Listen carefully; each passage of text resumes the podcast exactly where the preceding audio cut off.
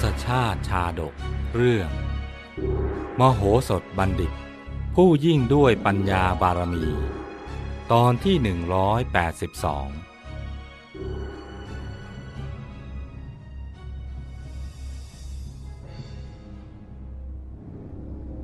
จากตอนที่แล้ว มโหสถได้ทูลท้าทายให้พระเจ้าจุลนี ทรงพิสูจน์ความจริงว่าข้าแต่มหาราช หากพระองค์ไม่ทรงเชื่อคำของหม่อมฉัน ก็ขอเชิญเสด็จกลับไปยังพระราชนิเวศ เพื่อทอดพระเนตรให้ประจักษ์แก่สายพระเนตรเถิด เมื่อนั้นพระองค์จะไม่ทรงเห็นแม้เงาของพระมเหสี พระโอรสพระธิดา ตลอดจนพระชนนีผู้เป็นที่รักของพระองค์นะ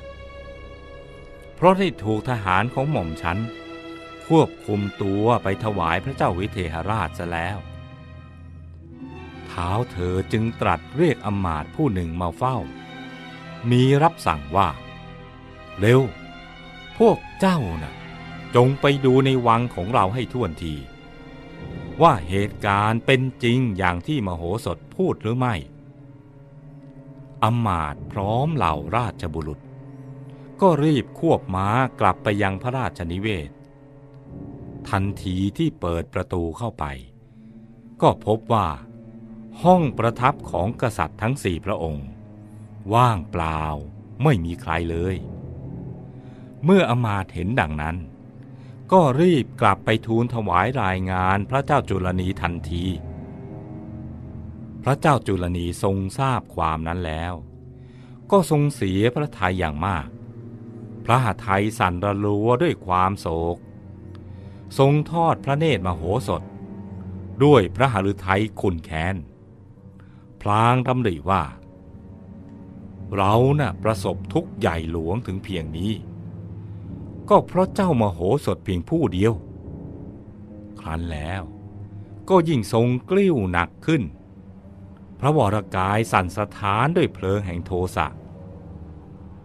มโหสถเห็นพระอาการพิโรธของพระเจ้าจุลนีแล้วก็คิดว่า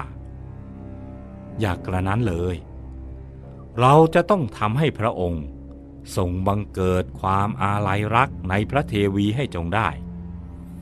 เพราะเมื่อทรงระลึกถึงพระนางแล้ว พระหาไทยย่อมอ่อนลง ในที่สุดพระองค์ก็จะเว้นไม่ทำอันตรายแก่เรา เพราะเหตุว่า ถ้าพระองค์ฆ่าเราซะแล้วเนี่ยพระองค์ก็จะไม่ได้พระเทวีกลับคืนมา รั้นทราบอุบายที่จะหยุดยั้งพระเจ้าจุลนีแล้ว มโหสถจึงได้เริ่มพรรณนาความงามของพระนางนันทาเทวี ด้วยน้ำเสียงอ่อนหวานว่า ข้าแต่สมมุติเทพ พระนางเจ้านันทาเทวีนั้น ทรงเป็นยอดเบญจากกัลยาณีหาสตรีอื่นเปรียบปานไม่ได้ พระนางทรงมีพระสารพางกายงดงามพลิ้งเพลา พระชวีวันผุดผาดดุดทองทา พระโสนีน่ะอ่อนแอนอรชร ประดุดแผ่นทองคำธรรมชาติที่พลิ้วงาม บ้านพระองค์ก็เล็กเรียว จนอาจกำรอบได้ด้วยพระกรทั้งคู่ของพระนางเอง พระนางน่ะทรงมีพระเพลาทั้งคู่งามดังงวงกุญชร แนบชิดสนิทเนียน ปราศจากข้อพระเพลาและข้อพระบาท มีพระสันฐานพอดี ไม่สูงไม่ต่ำเกินไป พระโลมชาติตลอดพระวรากาย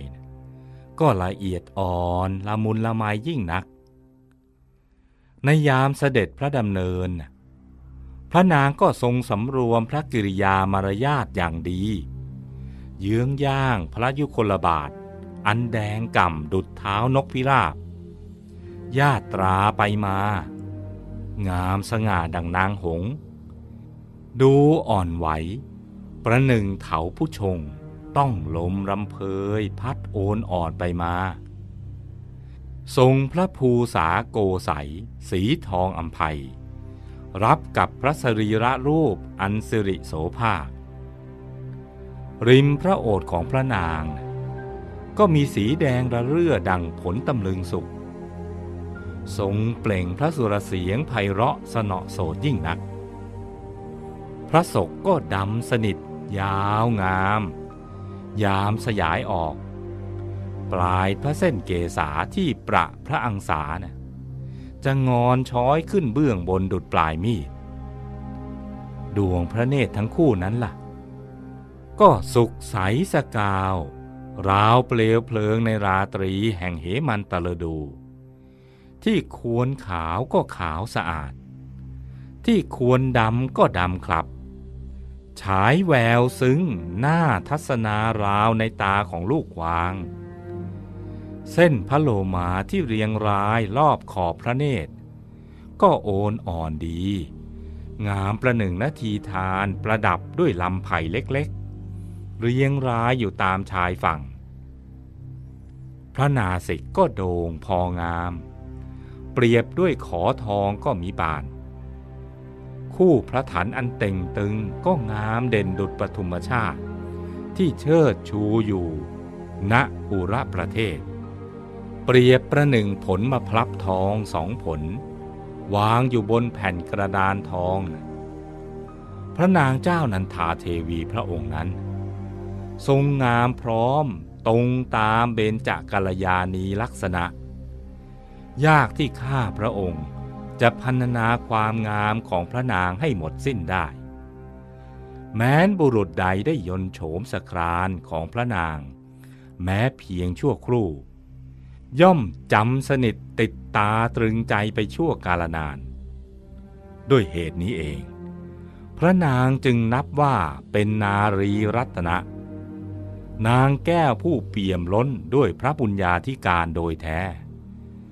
สมแล้วที่เป็นยอดขัตติยานี คู่บุญบารมีของพระองค์ ผู้ทรงดำรงอยู่ ในมหัยสวรรยาธิปัตพระพุทธเจ้าค่ะ ตลอดเวลาที่พร่ำพันนา ถึงความงามของพระนางนันทาเทวีอยู่นั้น มโหสถก็เฝ้าสังเกตพระเจ้าจุลนีไปด้วย เห็นชัดว่าทรงเคลิบเคลิ้มไปตามถ้อยพันนาในทุกบทตอน พระนางนันทาเทวี ได้ปรากฏในพระหทัยของเท้าเธอ เสมือนมาประทับอยู่ณเบื้องพระพักตร์ แม้นพระองค์จะทรงร่วมพระแท่นบรรทมกับพระนาง จนมีพระราชโอรสและพระราชธิดาด้วยกันแล้วก็ตาม แต่พระอาการที่ทรงแสดงออกมานั้น บ่งบอกถึงความรักความสิเนหาในพระนางอย่างเปี่ยมล้น ราวกับยังไม่เคยได้ทอดพระเนตรเห็นพระนางมาก่อนเลย มโหสถ ใช้กุสโลบาย พันนาถึงความงดงามของพระรูปโฉม พระนางนันทาเทวี ซึ่งเป็นถ้อยคำอันชาญฉลาด ที่ถูกกาละ พอเหมาะพอดี เป็นถ้อยคำที่มัดพระหฤทัยของพระเจ้าจุลนี ให้ตกอยู่ภายใต้อำนาจของตนได้ เมื่อมโหสถเห็นดังนั้น ก็รู้ทันทีว่า บัดนี้ตนกำลังเป็นต่อพระเจ้าจุลนีแน่แล้ว ดังนั้นจึงได้ถือโอกาสกราบทูลว่า